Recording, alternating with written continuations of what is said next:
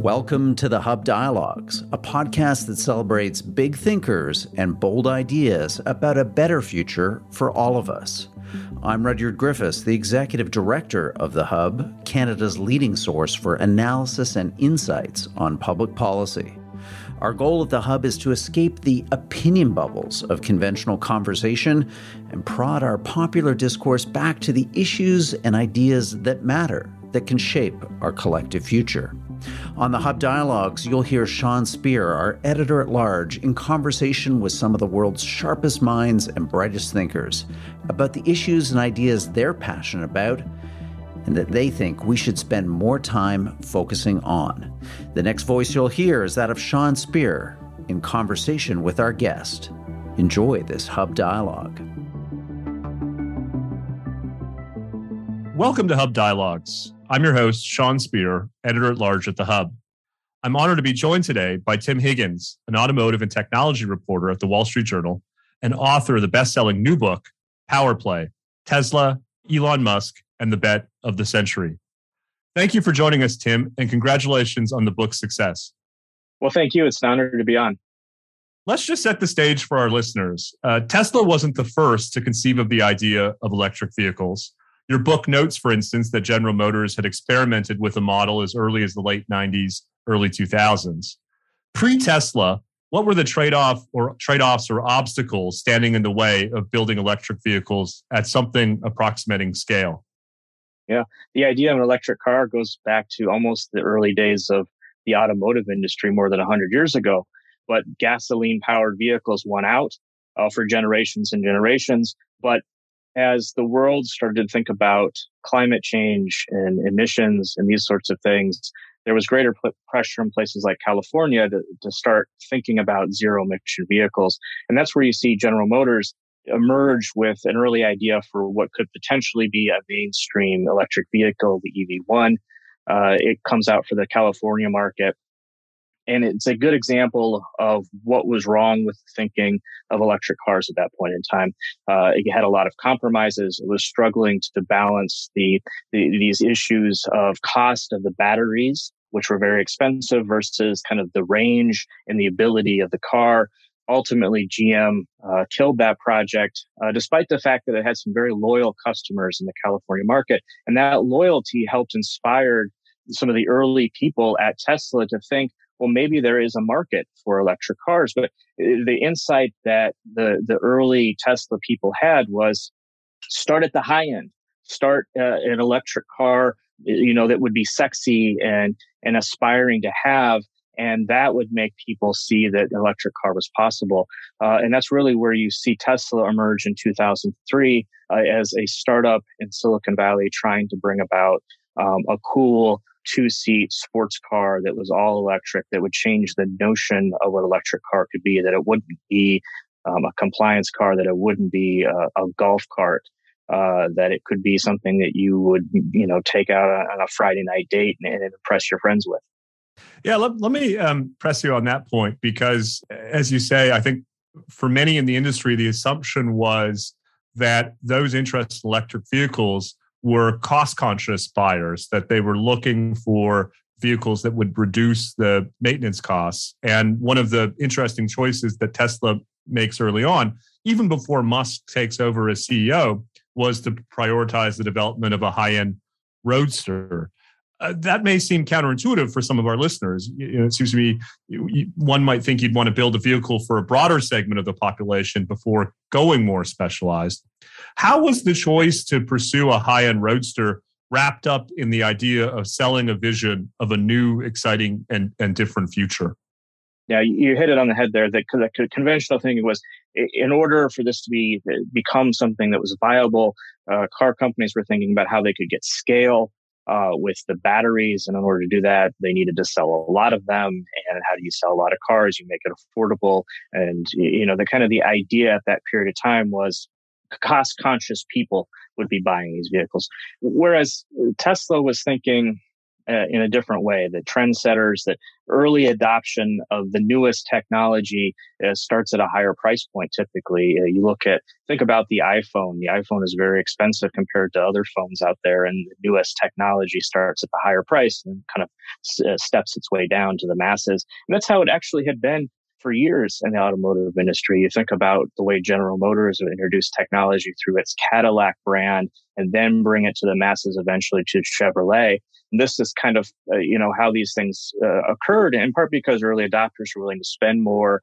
Um, people who are conscious of, uh, you know, the latest trends or want to kind of project who they are through uh, something as cool as a car, uh, they're, they're willing to, to spend more. So the other insight that Martin Eberhard, who was the founding CEO, had he was a guy that came out of personal electronics. He'd been kind of steeped in Silicon Valley for a number of years.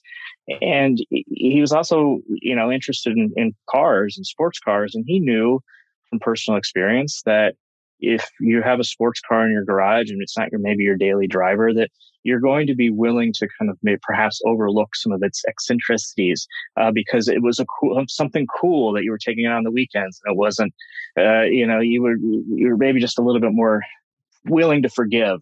And the thought the realization was that the early cars were probably going to be a challenge and they might not be perfect but people would be willing to overlook that. And that was really uh, very helpful because what you see with those early roadster buyers that's the the car that they eventually came out with the tesla uh, was that they were very loyal some of them were motivated by green kind of technology but some of them were motivated purely because it was they thought a cool car and they had bought into the kind of the brand and these people were very forgiving in the early days. I mean, the car, it was delayed. It cost more than originally thought it was going to cost and didn't necessarily have um, all the refinements you might expect to see in a hundred thousand dollar car, uh, but you were buying into something that was perceived as cool, and that that perception was very critical for Tesla uh, early on, and even to this day, because you think about you know other brands in the automotive industry. Jeep, for example, they've created a brand. People are willing to pay extra for it. They're willing to kind of jump through hoops for it. And so that was one of the key things, insights that Tesla had early on was to how to make something cool that then could, you know, also happen to be an electric car. You really see that with the development of their of the Model S, which is their next vehicle that Elon Musk was really pushing the team to make the best car out there that just happened to be electric and that there wouldn't be compromises that you were you were if you were buying it you weren't saying well it's an electric car but it's cool you were saying this is a model s it's cool. And oh, yeah, it's electric too. Hmm. We'll come back, Tim, before we wrap up to the issue of the kind of culture and philosophy of Tesla and how it's wrapped up in the consumer market. But maybe one more scene setting question. You alluded in your last answer that notwithstanding Musk's inextricable link with Tesla, it wasn't his initial conception. He didn't start the company you want to just talk a bit about how Musk came to be involved in Tesla and how he ultimately took it over? Yeah, the founding story of Tesla is as a messy, not black or white. Um, early days was interested in electrification of the automobile. He was um, thinking about uh, trying to convert a sports car into an electric vehicle. So he was having these ideas, but his love at that period of time was, and his attention was focused on his startup, which we know as SpaceX, a rocket company with the idea that of taking humanity to Mars. And he had set up in Los Angeles. He had a, he created a fortune from um, his involvement with uh, what we now know as PayPal. And that's kind of where his life's work was at that point in time. Uh, meanwhile, in Silicon Valley, uh, you had uh, Martin Eberhard and his friends uh, thinking about this electric car and this market. And, you know, by happenstance, the two, Martin and Elon, are connected and Elon becomes uh, the biggest investor and becomes the chairman. And so without Elon, there probably wouldn't have been a Tesla, but the early ideas of Tesla Motors Inc. were founded months before the two met. Now they hadn't gotten really off the ground at that point and really was nothing probably more than a, a business plan and a small office. But the early days of Tesla were largely shaped by uh, Martin uh, Eberhard, who built a team a lot of the team were people he had worked with on his previous startup or, or uh, people he knew in the community. But one of the key hires uh, that for Tesla and really considered a founder was a man named J.B. Straubel. At the time, he was really just a recent college grad from Stanford. Uh, he'd gotten a master's and, and, an undergraduate degree, and he had actually he had previously met Elon. Uh, and had sold him on the idea of an electric car and wanted was trying to had raised a little bit of money to create essentially a prototype that JB thought could show the world that electric car was possible and then maybe get people excited for it. And once JB realized that Elon was founding, it was funding uh, Tesla, he got on board and was really, really integral in, in development of the battery technology that would be really the real kind of secret sauce of Tesla. Tesla was founded on the idea that basically this kind of belief that they could take off the shelf batteries that were already being made for laptops and repurpose them for a car, which would give them the scale needed to bring the cost down and make the car eventually affordable. Now, things didn't quite work out that way, but you know, the basic uh, framework there was there. And so they used lithium ion cells. They would take these uh, fat finger sized cells. They would have to string together thousands of them to get enough juice to power the car. They'd put it in a battery pack they would manage it with software. And JB and his team, he put together a team, a lot of people from Stanford that he knew, and they developed that technology. And the key breakthrough was the management of the, of the heat that those cells produced or could produce. The challenge and why the traditional auto industry hadn't gone down this route was essentially the auto industry was always looking for the perfect technology in the battery cell. And it, the problem with that, it was either too expensive or didn't quite have the range.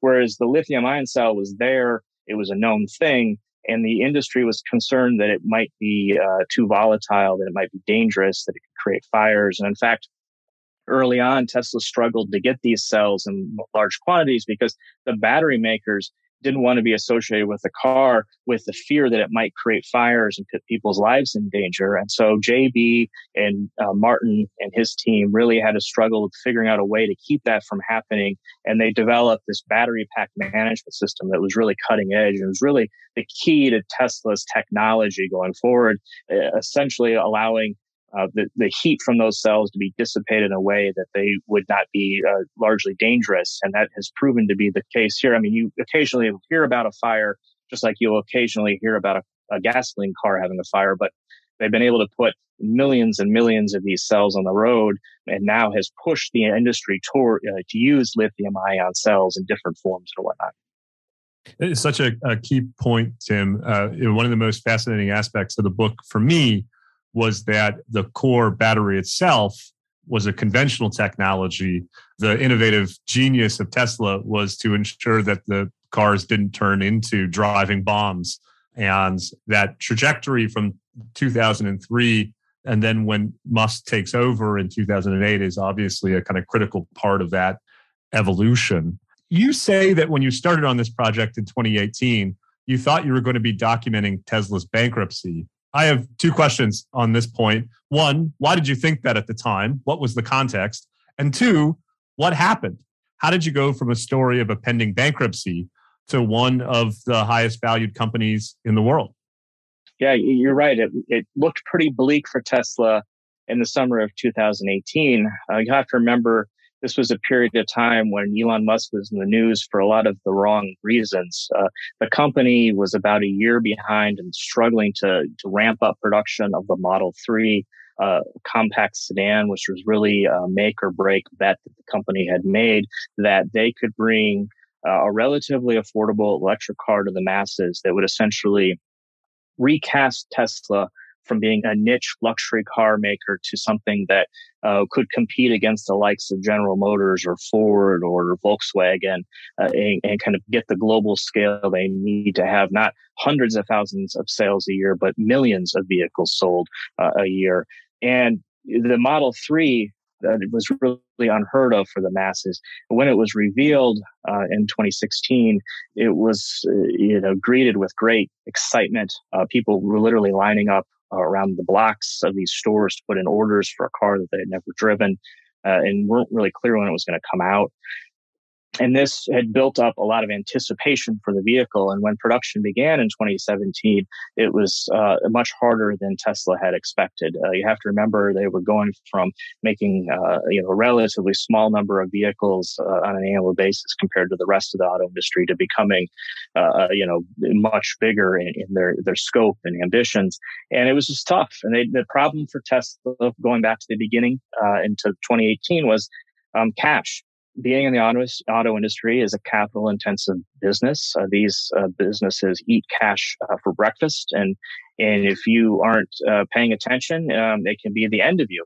And that was what it looked like for Tesla in the summer of 18. Their cash was running low. They were, uh, Elon would not admit it at the time, but now admits that they were pretty close to death. The company was close to the abyss. And really, the, the key was to get production to a certain level that they could then sell those cars to generate the cash they needed to keep the lights on. And meanwhile, Elon was uh, burning through executives. Uh, at one point in time, the, the, count was more than 50 uh, vice presidents or higher uh, executive rank at the company had left, uh, either by choice or because he had grown tired of them. He, lieutenants, and deputies were gone and he was sleeping on the factory floor trying to hold it all together. And ultimately, the solution to, to fix their production problems, which uh, were because they he believed in kind of turning a lot of the work over to robots, and that was a lot harder than anticipated, was to to start essentially making a lot of the cars not quite by hand, but pretty close to by hand under a tent outside of the factory, just to untangle the knots. And so once they got production going, in the summer of 2018. Then it was a matter of delivering these vehicles, which was a struggle because they never had dealt with so many cars uh, at one point, and it is it was, it was a race to to have these sales or run out of cash, and so it looked pretty bleak. And so when I began, that's that was the scenario, and the, what ultimately occurred was the the cars started hitting the streets, and they were able to keep production going, and they were able to to get the sales they needed to generate money, but then also a second thing occurred, which was the, the really the issue was they needed greater scale A to bring costs down, but also to generate more money.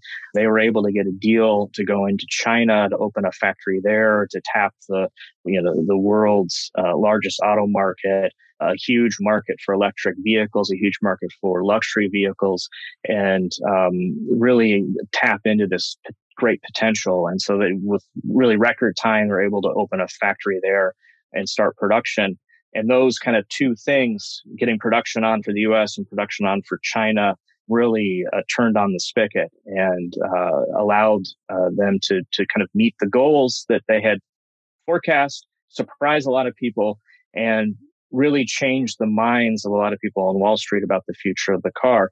They, they'd already kind of, the, the investor community had already been kind of betting that Tesla and Elon Musk could potentially be the future that the electric car was there. Um, but the success that they had uh, in 2020, the, the, the mindset changed that the future uh, was going to be electric, but it was also going to be heavily dominated by Tesla. At least that was the bet that you saw in a lot of people, and it raised the, the stock price to such levels that the company became the world's most valuable automaker, despite having just a fraction of the sales.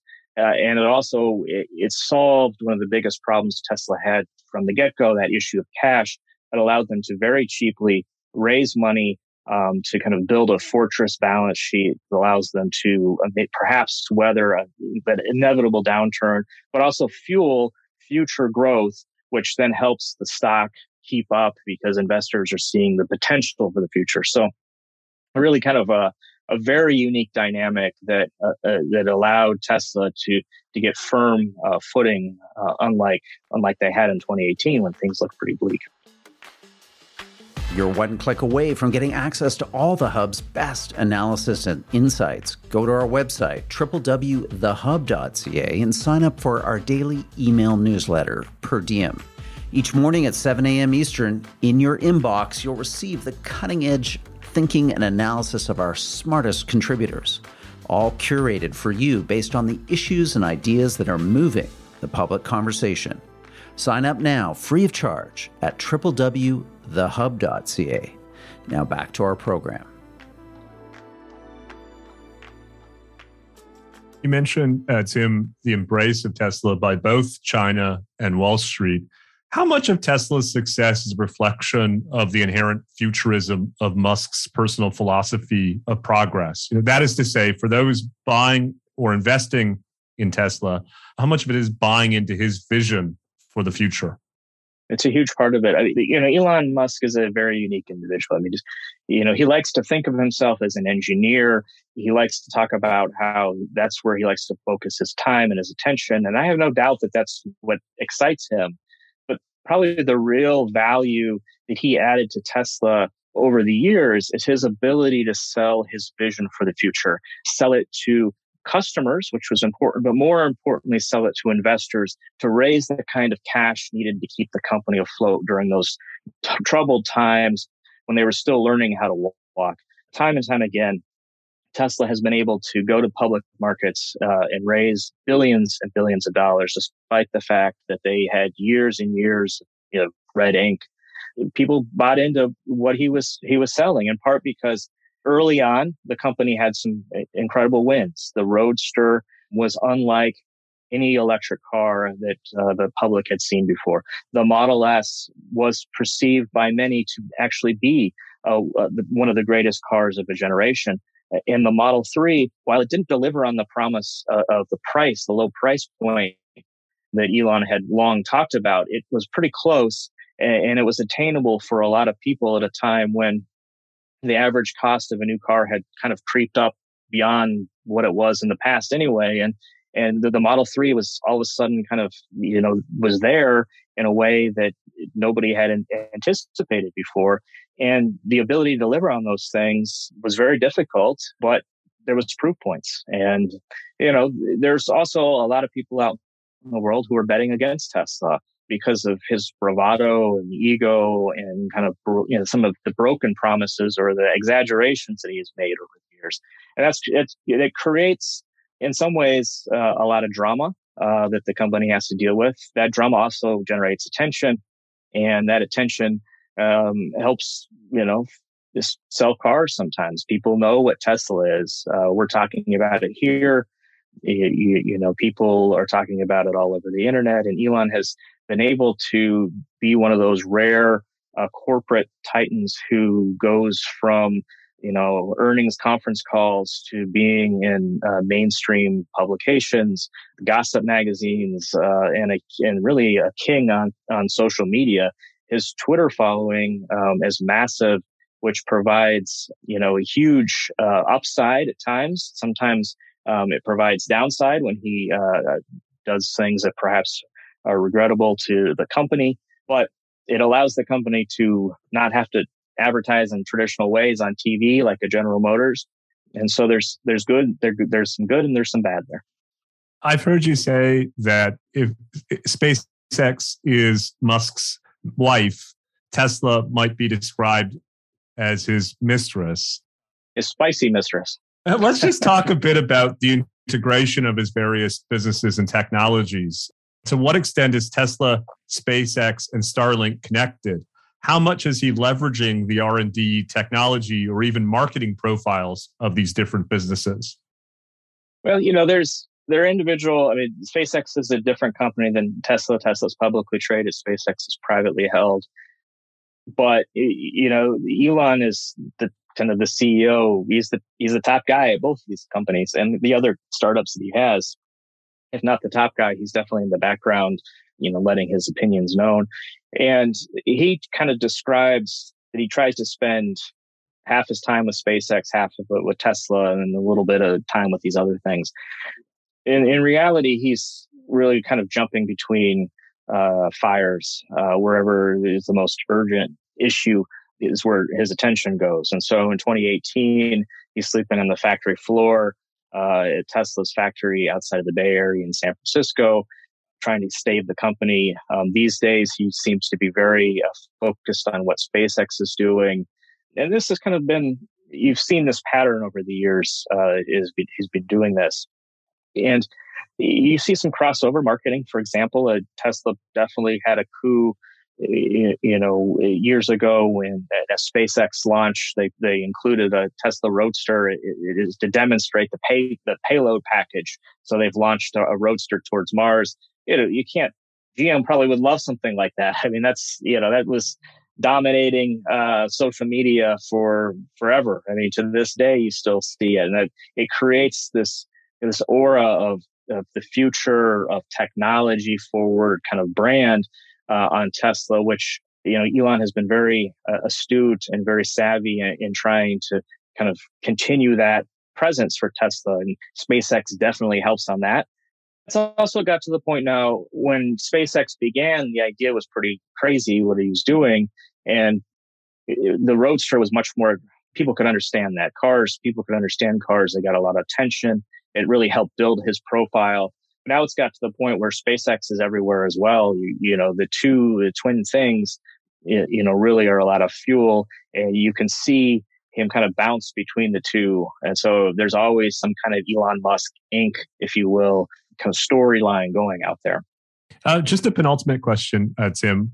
Uh, one of the things, uh, uh, interesting things about Musk and Tesla is that, well, you recognize that they deserve credit for some of the innovations that have contributed to progress electric vehicles.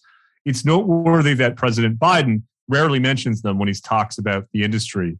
What do you attribute that to? Do you think that Musk and Tesla get sufficient credit for creating the conditions to the mainstreaming of electric vehicles in America? You know, a lot of people always want to know what's the future of Tesla. Where is it going to be, you know, in the generation from now? It, it's hard to say, but it, without a doubt, if Tesla, if there's no Tesla tomorrow, if it just went away all of a sudden, you know, it, it's clear that Tesla uh, and Elon Musk's vision for the future of the car is winning the day. And that's, eh, you can say that because look at what General Motors, look at what Ford, look at what Volkswagen, look at what Toyota, look at what all the mighty t- car titans of the world are doing. That's vesting billions and billions of dollars to bring electric cars uh, to the roadways. You know, and it, we haven't quite seen the huge sales uh, of electric cars yet. I mean, people are not in mass running out and buying them. It's still a small percentage of overall sales, but these companies are betting that the future is electric, in part because the success of Tesla has shown Wall Street and investors that they think that's the future, but it's also shown regulators around the world that customers, if given the opportunity to buy a sexy, to buy um, a useful electric car, will do that. And so Tesla's success has given them kind of the leverage they need to regulate in such a way that electric cars are going to be uh, needed in places like Europe and China. And so these car makers are having to do this as well. So what Tesla did was create this, this kind of critical mass. And so the future uh, at this point, uh, the bet is uh, the bet of the century, really, that the car is going electric. Now, when you ask, you know, people you know, are, are caught up in kind of the political squabbles of today, uh, with President Biden and Elon Musk, you know, there's other things uh, apparently going on, right? Joe Biden uh, has long counted on United Auto Workers uh, Union for political support, and Elon Musk has been, uh, you know, spent a lot of time fighting efforts to unionize uh, his factory in California. Um, it has been a pretty brutal fight. It's not perhaps brutal isn't the right term. It's nothing like the days of early Detroit uh, but it hasn't gone uh, very smoothly in recent years. So there's some tension there. And, you know, it's also, if you look at President Biden's history, he has long been a supporter of Detroit automakers. Uh, he was part of the Obama administration when they saved or when they helped restructure General Motors through its uh, bankruptcy and to make the, the new GM. You know, he's, he's a, he's off. He, I have seen him at auto shows. He likes to drive his Corvette. He likes to get behind the wheel. He's a car guy. Uh, and there's clearly some tension there between Musk and, the, the, current administration. Uh, Tim, you anticipated my last question about uh, your look into the future. So let's just wrap up our conversation here. The book is Power Play Tesla, Elon Musk, and the Bet of the Century. Tim Higgins from the Wall Street Journal, thank you so much for joining us today at Hub Dialogues. Well, thank you. It was fun. Thank you for listening to this episode of the Hub Dialogues, brought to you by The Hub, Canada's leading source for analysis and insights on public policy. We hope that you enjoyed this episode.